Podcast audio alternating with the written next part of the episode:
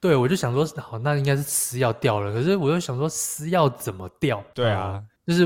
因为平常我是自认为我的管理都还算蛮好的，嗯、那我就没想不到私钥怎么掉。然后这时候我就开始看一下我的 email，说等一下不对，为什么我的我的 Gmail 被登出了？然后我就 Gmail 手手机看到，就马上在登录，然后就发现我登不进去，然后我就按忘记密码，然后去把它还原，还原进去看 email 之后。我就发现说，呃，什么 FTX 交易所被改密码，Instagram 被改密码，然后呃，什么信箱被改密码，然后就说，看惨了，就是好像事情没有这么全部被全部被盗一轮呢，就是不是单纯只是钱包或是私钥被害了。欢迎来到 NFT 轻松聊，我是 Charlie，我是阿张，这是一个只聊 NFT 的频道，带给你来自 NFT 市场的经验分享。我们会谈到 NFT 项目解析、市场资讯、投资心得、大神访谈。现在就马上来收听本集精彩的节目吧！欢迎回到 NFT 轻松聊，我是 Charlie，我是阿璋。今天呢，我们要来跟大家聊聊，就是在整个区块链的产业上面最常出现的诈骗这件事情。我们都知道，阿张在六月初的时候经历了一次非常重大的损失，对，他的钱包被骇客给害掉了，然后损失了将近有一万美元左右。那今天这集呢，我们就让阿张本人来现身说法。平常一直在推广所谓的防范诈骗，然后也一直在做很多的教育宣导。结果为什么他自己这次会不小心的，就是呃遭到了诈骗？那我们就请阿张来现身说法，当初到底发生了什么事情，然后让你自己的钱包被害掉了呢？好啊，今天我就来分享这个呃，在我在六月一号的半夜的时候，发现自己。整个电脑被监控的一个故事吧，算故事啊，Okay. 也是一个惨痛教训，惨痛的血泪史啦，来跟听众朋友们分享一下。对对对，然后首先我觉得还是要区分一下，我觉得我这一次的这个事件呢，呃，应该算是害，应该算是被害，嗯哼，呃，比较不算是被诈骗。哦，我觉得，OK，骇骇客跟诈骗还是呃两回事啊。嗯，对，那骇客就比较属于比较攻击的。在攻击的一点手法，那呃，那这个诈骗的话，就比较属于是呃掌握人性贪婪的一个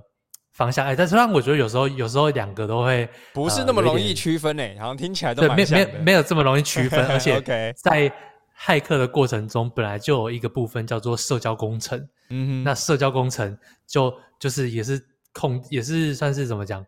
呃控制人性的一个。方式啦，嗯哼，没错。好，那啊，我就废话不多说，我就直接来开始讲的这段过程。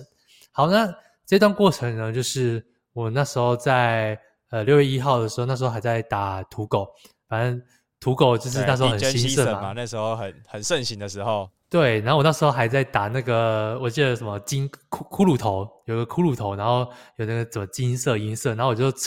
呃，命到了好几个金色骷髅头，然后都翻了很多倍，然后那时候很爽。好，然后那时候我就去吃点东西，回来看电脑，然后发现说，诶，我的 ETH 怎么都不见了？就是我就我就先突然间发现，我说我的 ETH 怎么都不见了，然后就打开来看一下我的 OpenSea，然后 OpenSea 又看到说，诶，我的。有一个数字域名，好像什么九四五七之类的那个四位数的 ENS，四位数的 ENS 域名，那时候那时候很贵，那时候最高到呃两颗以太币左右。那我我那时候当下应该市值也有一一颗多，那我就说奇怪，它怎么被转走了？嗯、然后转走又被卖掉。对对，然后呃我就就第一直觉就想要说，是不是我那时候 free mint 的时候。呃，因为那时候玩土狗都会 free mint 嘛，然后是不是呃有签到什么奇怪的合约？就第一直觉会先想到这样嘛。对。然后可是后来看一看，就说我就我就先回去那个土狗网站看，说诶没事啊，而且我看其他人就是 OpenSea 的交易也都很正常，嗯哼，就是没有呃同样有这个骷骷髅头的人，对，也没有奇怪的状况。嗯哼。然后我就看一下我的 OpenSea，呃，我就看一下我的那个 Etherscan。然后我就 Etherscan 里面去看一下，说，呃，哇，就是我除了 NFT 被转以外，以太币被转，然后我这个钱包里面之前还有质押一个 token 叫做 Super，就是它是在 Super Farm，它 Super Farm 是一个算是过呃过去过去有个有一些 NFT，然后还有一些 token 的一个网站，然后它它是有做 DeFi 质押的，哎，反正我就质押 Super Farm 的 Super 这个代币，那我就发现说哇，我的质押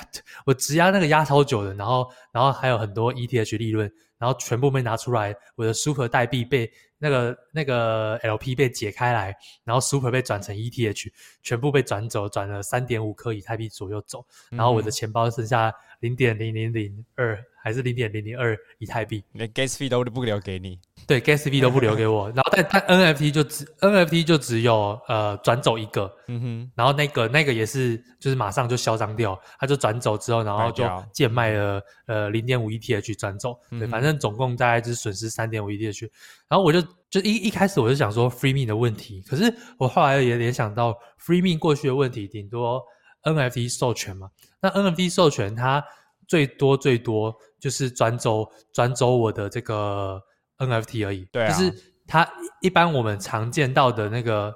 NFT 诈骗，那它就是呃假装是 free me，但实际上合约的授权是给你呃用 safe 呃 safe transfer from，也就是说它是要你授权一个把你的 NFT 转给他的转移的授权，而不是真的是命的那个授权。对，所以一般来讲 NFT 被骗，你的钱是在的，嗯、那我的钱被转走，更扯的是。我的 DeFi 还会被解除质押，嗯、那个是完全不同的感觉，很像是私钥就被调包了，他才可以做这么多的操作，对不是单纯一个授权而已。对，我就想说，好，那应该是私钥掉了，可是我又想说，私钥怎么掉？对啊，就是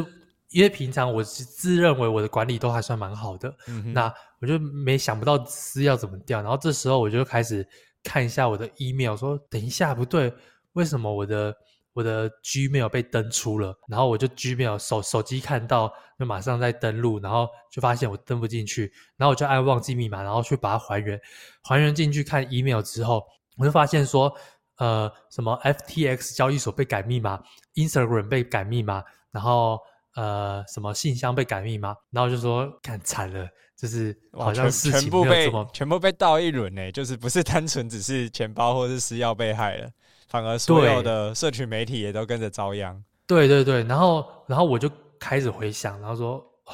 今天刚好有打开，就是我在那个前一天刚好晚上有打开一个一个国外寄过来的一个合约，因为那时候就是他就是国外，他就有一封信件，然后那封信件就是推广，就是跟我说，呃，要我拍影片，然后去推广某个 NFT，然后附上 OpenSea 连接跟 Discord 什么的，然后我就去有先去看那个 OpenSea，就觉得说，诶蛮正常的一个项目，有蓝勾勾，然后交易量也有呃几百五五六百 ETH，就是看起来很正常的 NFT。嗯、那我就想说，呃，没什么问题，然后就跟他沟通嘛。然后那时候他就给我一个 zip 档案，然后就说，哦，这是那个推广的素材还有合约。嗯、然后我就打开来看，然后那时候解压缩完之后，里面有一个 MP4 影片是他的宣传片，嗯、然后还有一个档案是一个。呃，我看起我看起来像 Word 的档案，然后那时候打开的时候，我就发现说，哎，它那个打开好像有问题，没办法打开来。嗯哼。然后当下我其实就，呃，我就意识到说这件事情不对，然后我后来就仔细看一下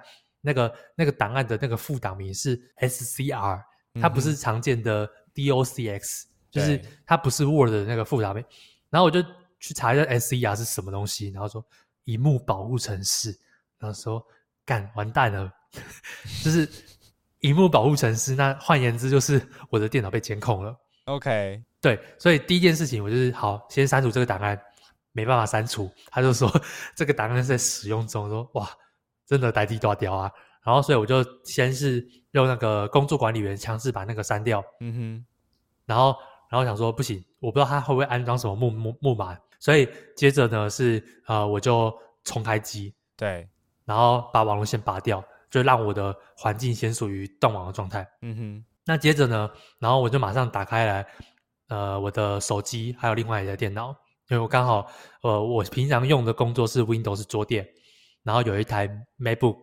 然后还有手一台 iPhone。嗯。那我那时候就先去改密码嘛，然后先把最重要揪回来。我的 IG 不能，我 IG 不能被盗啊。对，IG 十几万粉丝不能流 失啊。这，这太危险了，对，所以我就 IG 先复原，就还好说。呃，我都有设定一些二阶段验证码，都还救得回来。嗯哼，所以我就呃有顺利的把 IG 复原回来。然后 FTS 呃那时候我不知道为什么我的电脑登不进去，然后我手机好不容易才登进去，嗯哼，就都不确定原因。那总之呢，FTS 也终于顺利登进去，然后呃就没事。嗯、然后那时候我就突然又好像瞄到说什么呃我的。我的 stepen，我的 stepen 好像什么有有一封就是索取那个验证码的信信件，嗯哼，哦，就是骇客还在做事，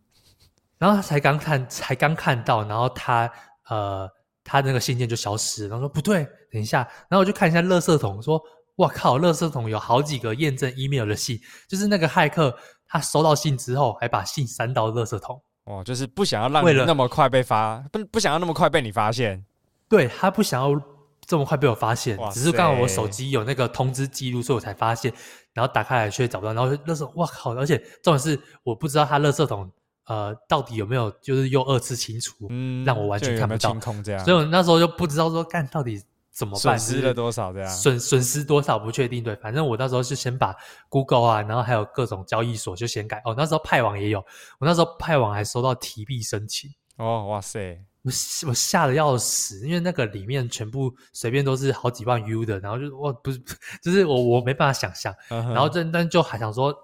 应该也没办法，因为因为像派网或是 FTS，呃，它的呃派网的提币我还要手机的二阶段验证码，嗯、跟跟那个呃那个什么 Google 二阶段 Google 二阶段验证跟信箱收信，就是它是有好几个防护措施的，对，好险那。那 FTS 除了手机的二阶段验证以外，然后还有还有那个自己设定的交易密码，嗯哼，所以所以呃，我就说哦还好还好都有设定，所以我的交易所的钱都很都很健在，OK，对，然后这时候我就开始去先想一下说，呃，我还有什么重要的东西先弄，然后再来就是我就把社群媒体跟交易所呃处理完成之后，然后我就想到说，哇，这监控很惨，因为我平常啊。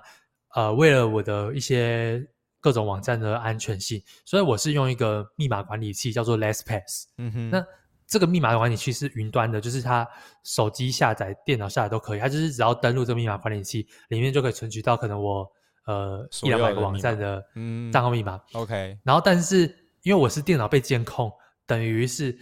它不需要登录那个东西，它就可以直接看到我密码管理器储存的所有密码。哇塞！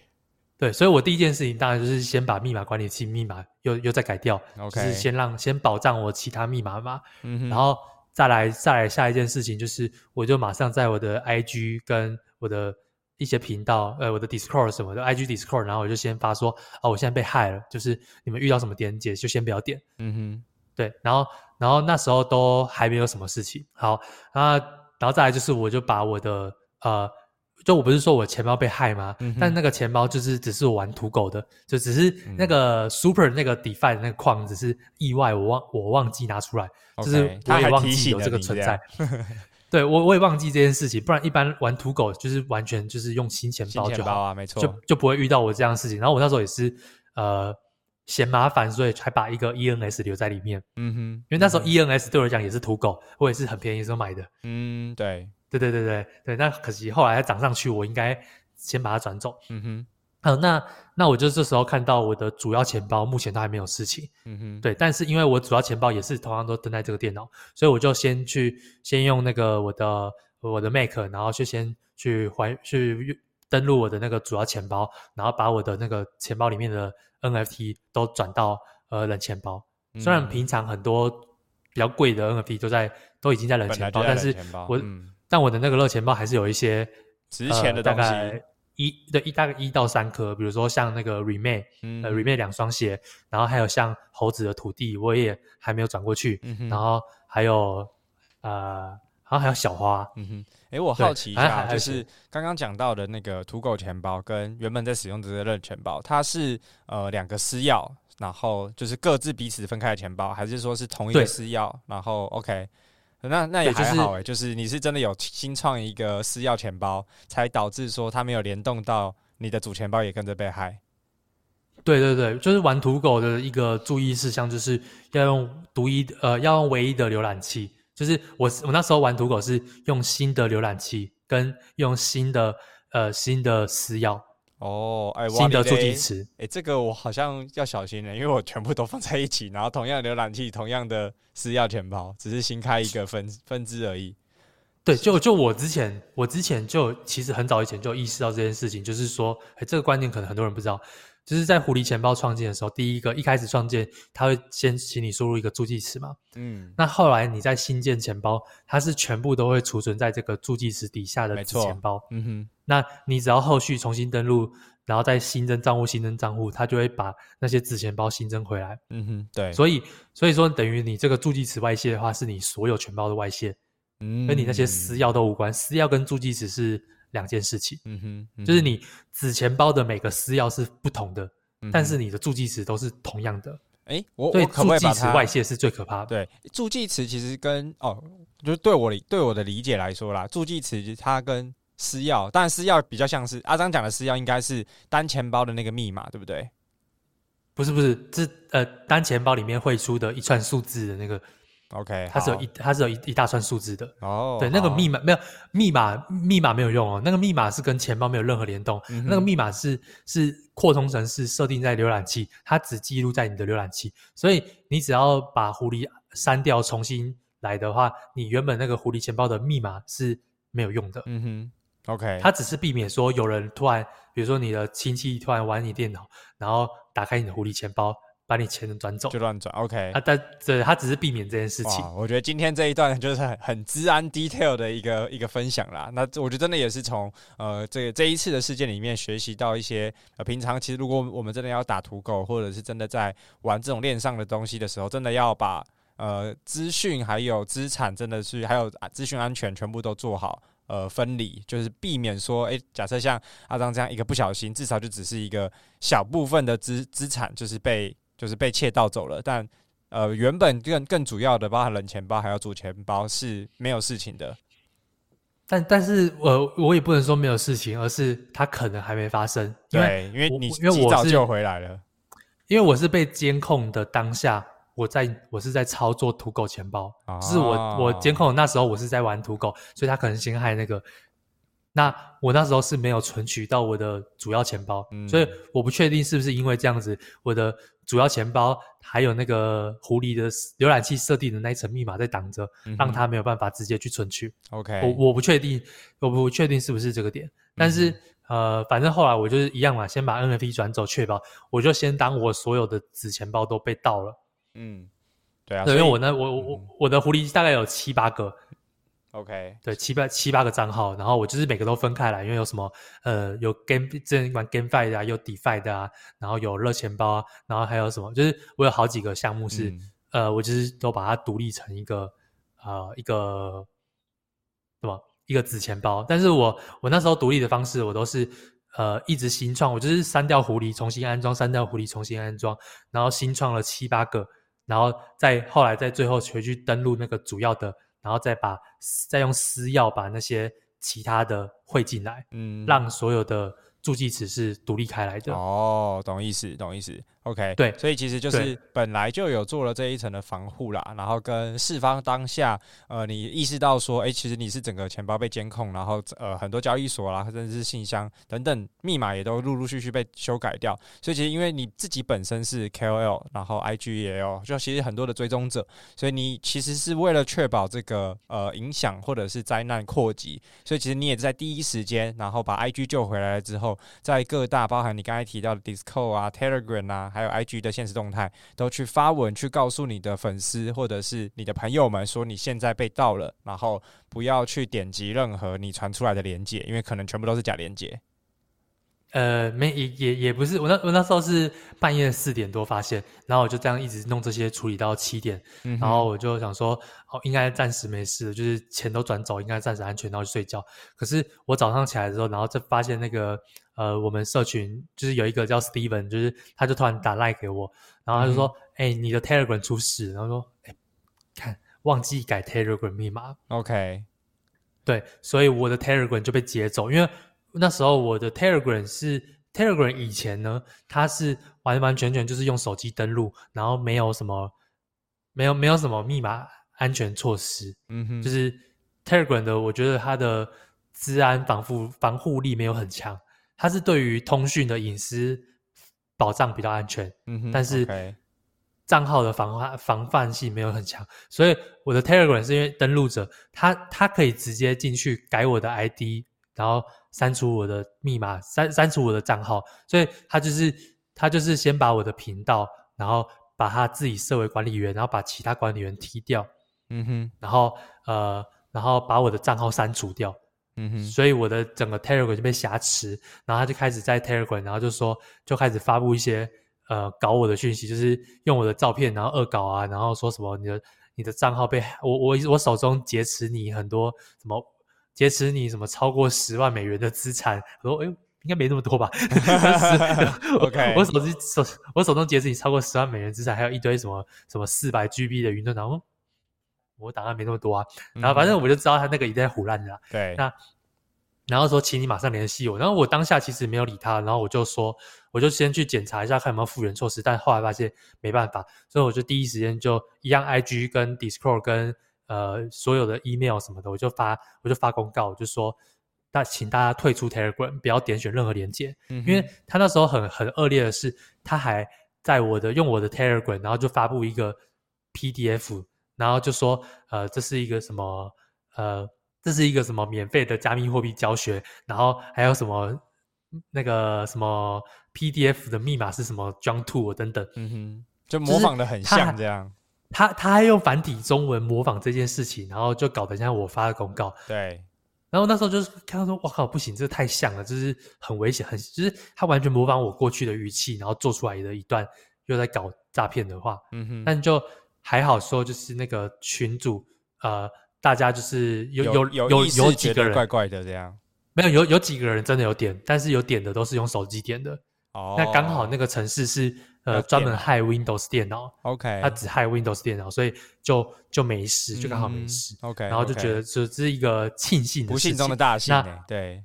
对，就是至少我没有听到有人有二次受害，嗯，那接着呢，然后我就叫他直接退出那个 Telegram，我就直接放弃，就还好，平常经营的社群渠道也够多，这也是我在我那个书上，就打开网络就有钱里面就写到说，平常就要分散风险，包含到自媒体经营。也是要分散风险，嗯、所以我脸书社团有有电电子报，然后有 IG 有 Telegram 有脸书什么的，就我有各个渠道，所以不会让大家找不到我，嗯、也也很难说一次全部都死掉什么的，嗯嗯嗯，对对，那那结结果，然后我就后来就是呃，然后因为刚好生日嘛，然后那时候我就我。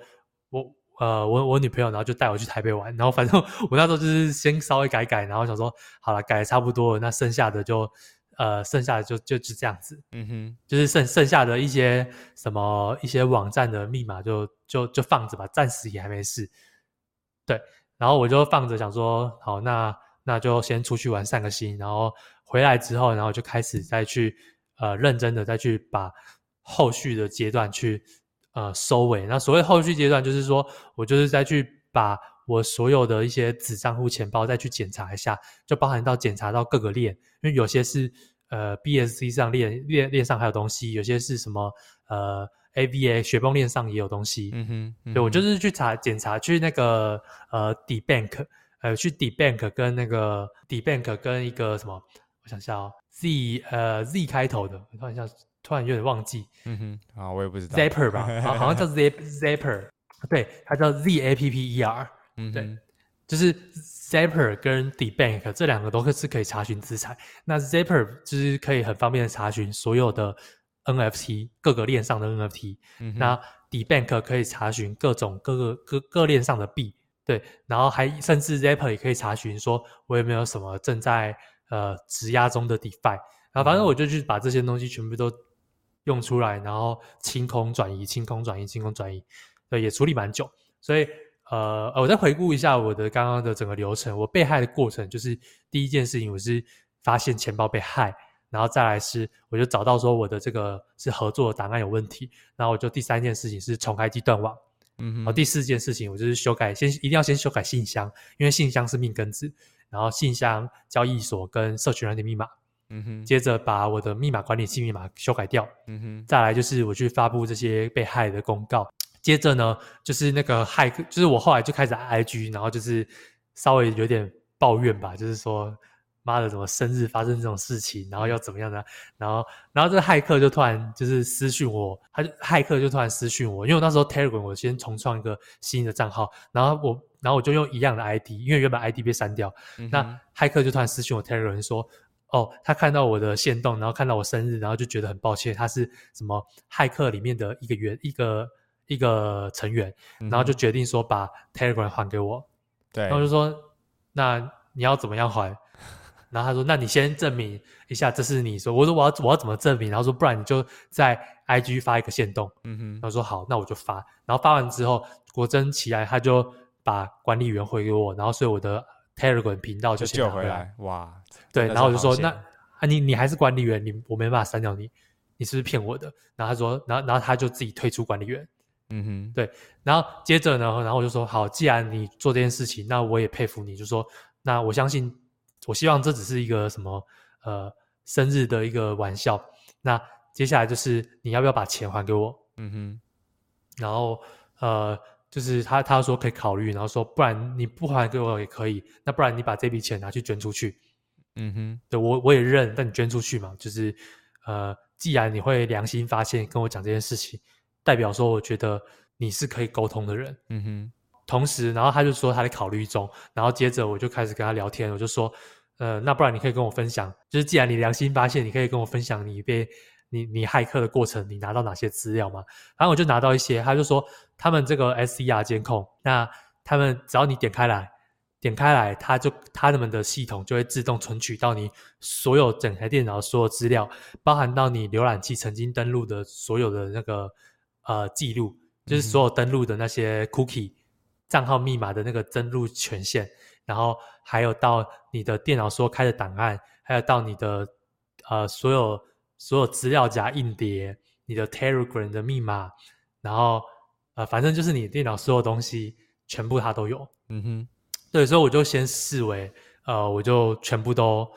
全部都被害了吧。那这时候我就很担心，因为我我自己平常啊，就是我的私钥是呃备份在。我的一个，它是在我的电脑的一个硬碟里面，它虽然没有联网的地方，OK，对，它就它就在一个硬碟，就有点像是男生藏 A 片的那种。那我没有在藏啦，就是男生藏 A 片都会藏在什么硬碟嘛，对不对？嗯、那我就把私钥都藏在一个硬碟里面。他说：“看不对，好可怕。”反正我就断网的时候，先把这个呃，我那时候断网的时候就有想到这件事情，所以我就先把那个里面的东西先全部抠到我的随身碟，然后拿出来。嗯哼，对，那呃，反正就是一样，先当被害了。先一样先当被害，然后就开始转移嘛。然后接着呢，呃，我就把所有钱包转完之后，然后我就呃把我我就把 Windows 去重灌，对，我就重灌，我就就内建的那个去传源，然后把所有硬碟都删掉。那接着的后续处理方式就是，呃，我再把呃笔电，就是以后我的工作跟币圈会分开，就是币圈的交易所钱包，我就一律只在我的。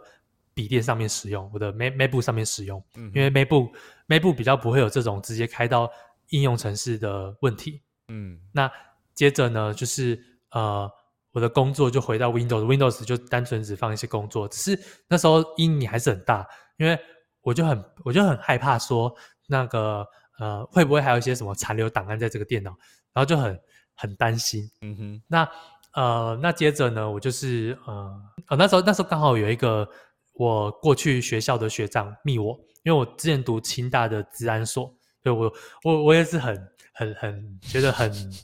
心累。我过去学治安学这么久，然后都分享治安、分享诈骗，就自己真的有一天被这样害，然后还害得这么、嗯、还害得那么惨。对对，这一点是有点惭愧。那反正他就那个学长跟我分享很多，就是一些措施什么的。好，那接着呢，就是。这时候我就开始意识到说，哦，原来这个密码管理器那个 LastPass 是不安全的。哦，就是因为他他就跟我说，他是可以把 LastPass 的一些存取权限直接拿走，导致我就算我后续更新密码又存在那个 LastPass 上，它可以直接存到那个新的密码。嗯哼，就超可这超可怕的，这等于你以为你密码管理器管管理密码很安全，殊不知你是整个密码管理器都跟都跟你说拜拜。对，那。所以后来呢，后来我就是那个学长就推荐我一个软体，叫做呃 KeePass，K E E P A S S X C KeyPass XC，嗯、那这个这个是一个离线的密码管理器，然后它就是要一样是手动新增账号密码，然后它都会储存在一个档案，然后那个档案会进行加密，所以你之后呢，这个档案只要带到别的电脑，然后去解密，就可以拿到里面的呃这个密码、资料、账号密码什么的。对哦，就不是一个网络上的存取器，而是离线。对，就跟冷钱包它是离线，有点像冷钱包。对对对它就是冷钱包，而且是冷钱包里面又做加密的动作。OK OK，好，对，所以第一件事情就是我把密码管理器更更换成这个。然后第二件事情就是，呃，私钥私钥呢，就是一般来讲，大家推荐私钥的储存方式就是储存在硬碟，或者是储存在那个呃，或是手抄嘛，对不对？对，我是我自己都手抄。对，但我我一直就是很抗拒手抄这件事情，因为觉得说我字很丑，有时候抄会。我怕就是字迹怎么样，或是我的手抄的那本没有管理好，就是、嗯、是比如说被水泼湿、啊，或是或是、嗯、或是不见怎样被丢掉，就是这因为过去有很多这样的案例，嗯哼嗯哼，对，所以我就觉得说这件事情很危险，然后就一直都是用硬碟，然后然后接着呢，所以我接下来的第二件事情就是他他告诉我说，直接放在硬碟是可以，但是它不安全，就是你要么放在离线的硬碟，然后你的。你的那个私钥还要再去做些压缩档，压缩档再设定密码，这样子就算被害走，它也没有这么容易解开来那个压缩档。嗯哼，OK，好，对，对，因为我是直接存在一个记事本，对，所以所以这件事情也是一个更加安全的措施。嗯哼，嗯哼，对，然后再来就是呃，防毒防毒软体，就是开始有很有有人就开始问我说，呃。防毒软体有没有用？然后那时候我就把那个档案有丢给那个学长测试，然后呃，我们就是丢去一个，还让他测试哦，不，哦，对对对，因为他本身就是他他本身就是在一个治安公司的新创车一一一个公司，不是不是新创，然后他在这个治安公司，然后常本来就在做这些病毒测试，OK，所以他他都有那种专门的测试环境哦，对，屌，直接跟骇客 PK 这样。PK 能力，然后，然后他就是他就是呃，把那个档案，然后拿去那个呃一个一个网站叫做 Virus Total，那这个 Virus Total 就可以检测说什么防毒软体侦测出来，那几百个防毒软体里面只有十个防毒软体侦测出来这个档案有问题。嗯哼，有我们常听到的吗？这十个里面？呃，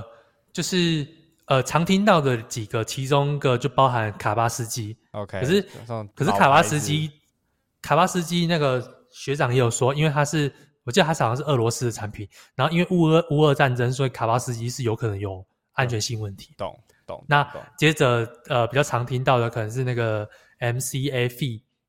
嗯、那还有 A A B 呃 A A B I R A。好，好，那个可以了，可以了，可以了。我觉得小红伞已经很多了，小红伞也蛮常听的啦，对啊。对，那小红伞。OK，所以其实呃，阿张就是在这一整段过程当中，然后也请教了在治安相关的就是学长嘛，然后个就是重新的让你从这一次的呃被害的过程里面去学习到，呃，原来你原本储存这些呃密码啦的方式也存在着一定的风险，然后你又重新调整成一个更高规格、安全防护措施更高的一个储存自己密码跟私钥的一个方式。对，就是又更高规了，就把我的安全性。但我但我觉得你你的这个你我我觉得你的这个储存规格已经就是高到一般人可能没办法像你一样如此的活灵活操作啦。我觉得每个人要像你用到这么。复杂的就是这些系统啊，跟这些储存的方式，我觉得呃相对的其实也有一点点困难。但我觉得还是可以总结一些呃大方向的这些资讯安全的防护啦，比如说呃像假设最因为像钱包，对冷钱包就是最我就听到现在真的，如果你把资产放在冷钱包，其实就算你荧幕被监控，它没有这个硬体的这个冷钱包的机制去解锁的话，其实你的资产也是不会被害走的，对吧？因为你顶多被害走热钱包的东西，所以我真的就是我我自己听到现在，其实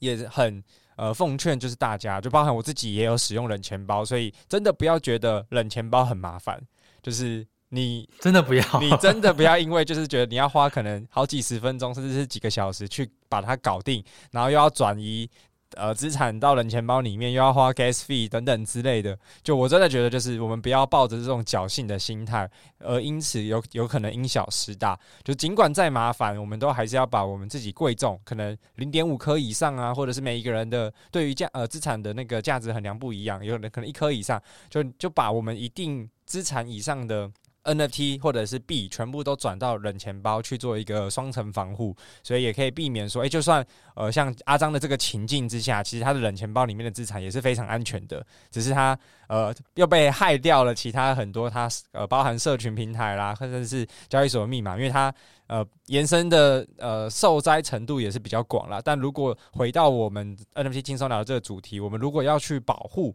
我们的 NFT 资产的话，其实最重要的就是真的是买一个人钱包，而且不要偷懒去把它就是确实的使用，然后去把冷热钱包都把它建置好，对吧？对，就是呃，其实这件事情起到最大安全性的两个东西，就是第一个当然是冷钱包，然后第二个就是二阶段验证码一定要设定，嗯，就是在各个平台。各个你常常在使用，甚至有一些资产性的平台，你就是一定要去设定好二阶段验证。我觉得不管是手机简讯，或是呃用 Google 呃 Google 二阶段验证那种，都很好。嗯哼，那这个都是可以去加强自己安全性的措施。这是给一般人的建议啦。嗯、那进阶一点的就是，呃，每个平台一定都是不一样的密码，有平就是你不要有密码重复，因为你看，像我是。我密码这样子被盗，我假设我今天被盗一个密码，被监控到一个密码，等于我各种平台密码全部爆掉。嗯哼，那不是，嗯、就是总就是总是会有更惨的情况。那还有另外一个点就是，可以真的是有有钱的话，可以把工作跟币圈电脑是分开的。呃，尤尤其是呃，尤其是可能玩很多 NFT 的，都是一些全职交易者或是自由工作者。蛮多的啦，至少我认识的蛮多这样。那你们或多或少都会常常有一些业务需求，线上要进行什么事情，那最好还是工作的跟币圈分开。然后币圈的就在 MacBook，因为 MacBook 就真的比较不容易开到那种执行档。嗯哼，那接着就是。这个档案最近又进化了，就是他给我的那个档案是那个档名，然后后面拉很长，然后后面一个点 ser，因为它档名太长，Windows 会自动缩写缩掉，所以我就看不到那个档名嘛。嗯哼。那现在的现在它是呃最新的，就是它模仿 PDF 档案，嗯，然后就是后面没有任何点，就是它后面直接没有副档名，嗯，然后它可以把那个图标用成 PDF 图案，然后让你点开那个 PDF，你就爆掉。嗯、那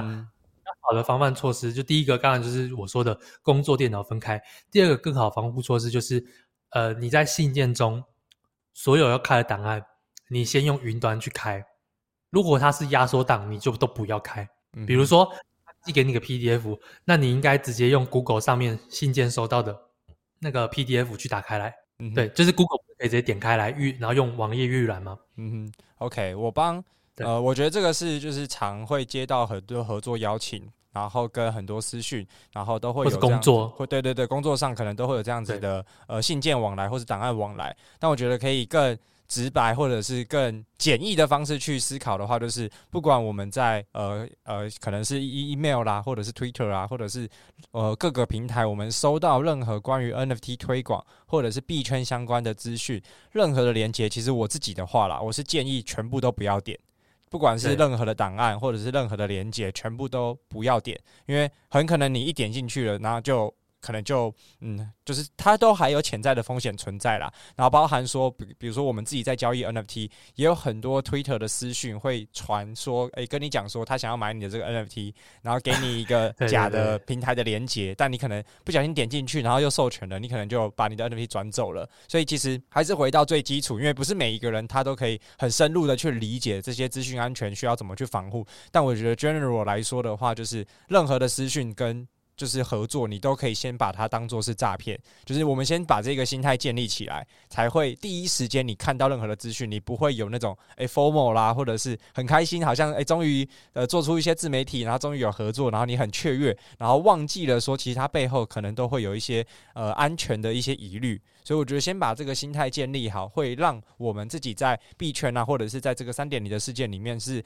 比较好的一个存活方式啦。因为我觉得。真的太多，真的听到太多太多被诈骗的新闻了。就是你真的大同就是在整个这个市场里面，每天都会出现，或者是每一，而且骇客很聪明，他们会一直更新他们的技术。就像阿张讲的，原本可能只是一个档案，就后面又包装成 PDF 的图像，但同样的换汤不换药，只是包重新包装完之后又出来。所以其实骇客只会就是层出不穷，然后一直用新的方式，这就跟传统我们在二点零一样，也都有各种的诈骗，然后他们都其实在玩，就是去调动人性，然后跟调动。呃，就是像像阿张讲的，刚才讲，呃，一开始讲的这个所谓的社交工程，对，所以其实呃，从心态面跟我们自己从呃看待在这个产业里面的，就是先保有了这样子，觉得所有的私讯都是诈骗的这个心态，我觉得会是一个自我保护最好的一个。呃，第一步啦，对对，我觉得是这样。然后，呃，也习惯就是有任何邀约，就是什么信件，就是最好全部都在 email 先进行。嗯嗯嗯，就是不要直接在社群软体直接打开，那真的很危险。尤其是今天如果一个诈骗，然后他直接赖打给你，呃，他直接赖丢给你，然后你就下来下来打开来，那个因为有时候点开来，然后就不小心直接打开来，那个超危险的。没错没错，对对，那然后再来就是。还有还有最后一个点，就是我觉得也是要特别提醒，就是如果你今天发现你的钱包被害了，你就不要回报给 OpenSea。嗯哼，原因是我那时候就是也想想到说，呃，我要先回报给 OpenSea，让我的账号变警示账户，什么 NFT 被转走，呃，嗯、怎么样的？那等到 OpenSea 处理的时候，好，第一个是我的就真的有值钱的已经被销赃掉了。嗯、第二个是 OpenSea 就把我的账号全部设为警示账号，然后我底下所有的 NFT 全部都变警示 NFT，就是不能转移、不能贩卖。嗯、但是，但是反而是我真的被害走的 NFT 没事，因为他说那个已经被交易了，所以我不能给他设定那个警示，让那个下一个买家会会会买到错的。哦，傻眼。所以，嗯、所以，所以变成说我反而是限制我自己，就是因为我里面可能还有一些。残存价值的 NFT，嗯哼，然后我原本是可以转走的，但是因为我这样设警示账户设上去很简单，你要移除那个警示，还还要什么法院公证，说什么这是你本人，什么挖哥，还要律师公证，是超麻烦的，所以基本上不不可，基本上是不太可能还原的。嗯，那但也庆幸没有还原。还有另外一个就是，如果是遇到这种私钥可能被盗的情况下哦，他们都会把它丢到一个。机器人侦测钱包的一个城市里面，你只要有任何转入，会马上被转出。嗯、所以我觉得也庆幸，因为我刚好前几天就在领一个 BNB 的空投，然后我就想说转零点零二 BNB 进去要领。结果转进去，马上就被转走哦，瞬间，反正钱包都会直接变成不安全了，就不要再用了，直接果断放弃就对了。对，就直接果断放弃，就算有剩下的 NFT 有些有价值，你也放弃，因为你也转不出来。嗯哼，嗯哼，你钱丢进去可能就被转转走。就当然有一些技术上的方式是可以同时进行的，但是呃，这件事情就不是一般人可以做到的。嗯、所以我觉得就是你被害了就好好认命，那个里面的钱就不要再转任何进去，他们都有机器人在监控。嗯哼。对啊，所以其实今天真的透过阿张的这个呃血泪的分享啦，然后我觉得很多很 detail 很 detail 的一些操作的细节，包含诶怎么被害的，然后。被害的当下，回过头来去思考，诶，到底是哪一个环节有有机会让骇客有机可乘？对啊，所以我觉得最后总结就是几个点啦。第一个就是说，呃，我们千万不要去随意的乱开档案，我觉得这个真的是最重要、最重要的。那呃，第二个就是，呃，如果可以的话，也阿张也很建议，就是可以把投资 NFT 或者是投资 Crypto 的电脑，那一定是尽量用苹果电脑嘛，然后跟可能我们工作用的 Windows 电脑去做分开，那也去降低呃所谓这个资产被害或者。钱包被害的这个风险，对，然后再来就是，诶，如果说我们有这些密码管理器啊，我觉得。就就我自己来说，我周周围的人其实也都 没有用什么密码管理器，对。但我觉得你那个是比较更进阶啊，而且你当然就是会有你们呃，就是在治安领域，然后自己擅长的这些工具，所以活用这些工具，然后包含这个冷钱包，我觉得冷钱包真的是最重要的，就是所有我们在玩 NFT 一定要有自己的冷钱包，不不要去想说你的现在可能 NFT 都没多少钱，但我觉得这个观念或者是这样子的习惯，真的要从还没开始。就先建立起来，而不要等。你知道我我我在那个把热钱包要转走，就是我不是说我热钱包主要钱包有有很多 NFT 转走吗？嗯、我光转走这些就也花了零点五颗以太币了。对，就是全部，因为里面可能我我转了大概好几十个，加一加，其实就就是也也零点五颗以太币了。所以你超过零点五颗，你真的不要省那个 gas fee。对，你到时候真的有问题要转走更 痛。对，对，得不偿失。对对对对对，所以真的从一开始，呃，我觉得就是还还是回到几个点，就是不要乱不不要乱点连接，然后从我们踏入 NFT 开始，就是真的我们要开始长时间在里头交易的话，真的准备好自己的冷钱包。那现在是冷钱包也非常多的品牌，那我觉得不管怎么样，一定要有一个。然后再来就是呃，工作的电脑跟投资的电脑也可以分开。然后如果真的不幸被害的话，也不要去乱回报，因为。你回报给 OpenSea，它它可能有很多繁琐的流程啊，然后导致自己对没有安全的资产也出了问题，对吧、啊？所以我觉得这些是可以给就是同样在 NFT 市场里面的玩家都可以借鉴跟参考的。所以最重要的还是准备好冷钱包，对任何的连接、任何的私讯都不要去乱点，然后去确确保在使用钱包的时候，然后。呃，都可以把它独立开来，然后还有呃，这个助记助记词呢，就是存在随身硬碟，就是额外的随身碟或者随身硬碟，然后或者是手抄。嗯、我现在就是随身硬碟跟手抄各一份，对，就是两两边同时确保。嗯、那然后就是这些这些保障措施都可以让你真的在呃预，这是比较偏预防的部分。嗯、那真的发生的，就是就像我刚刚分享的一些流程，就是。第一件事一定是先改好你的 Gmail，嗯，因为你的 Gmail 是联动你最多资产的地方。嗯哼，OK。好啊，所以呃，今今天我觉得就是呃，我们也聊了快五十分钟了，所以真的很巨细靡遗的诈骗过程跟故事啊，那我觉得也是阿张可能呃二十几岁生日的一个震撼教育啦，就是一个大礼物，这样让你不经一事不长一智。但我觉得这今天也真的很感谢阿张，还愿意就是站出来，然后跟大家分享，就是这一段嗯不好的过去吧，就是不堪也不是也不算是不堪回首，但我觉得每一次。聊这件事情，或者是回想，其实都还是会有一些可能，嗯，阴影也也阴影也好啊，或者是有一些过去的一些呃画面会冒出来，对吧、啊？所以呢，我今天呃今天 NFT 轻松聊在呃治安跟在诈骗还有被害的这一个主题，然后也希望所有在 NFT 市场的玩家都不要跟阿张发生一样的事情，我们一样可以在 NFT 市场里面低卷，我们一样可以在 NFT 市场去做各种的投资，但同样的保管好自己的钱包，保管。好自己的私钥，保管好自己使用投资的电脑都是非常非常重要的。所以呢，今天 NFT 轻松聊的节目呢就到此告一段落。那我们下礼拜见喽，大家拜拜拜拜。如果这集节目对你有帮助，欢迎在 Apple Podcast 留下五星好评。我们会不定时分享听众留言及解答问题。非常感谢你的收听，我们下次见，拜拜。拜拜。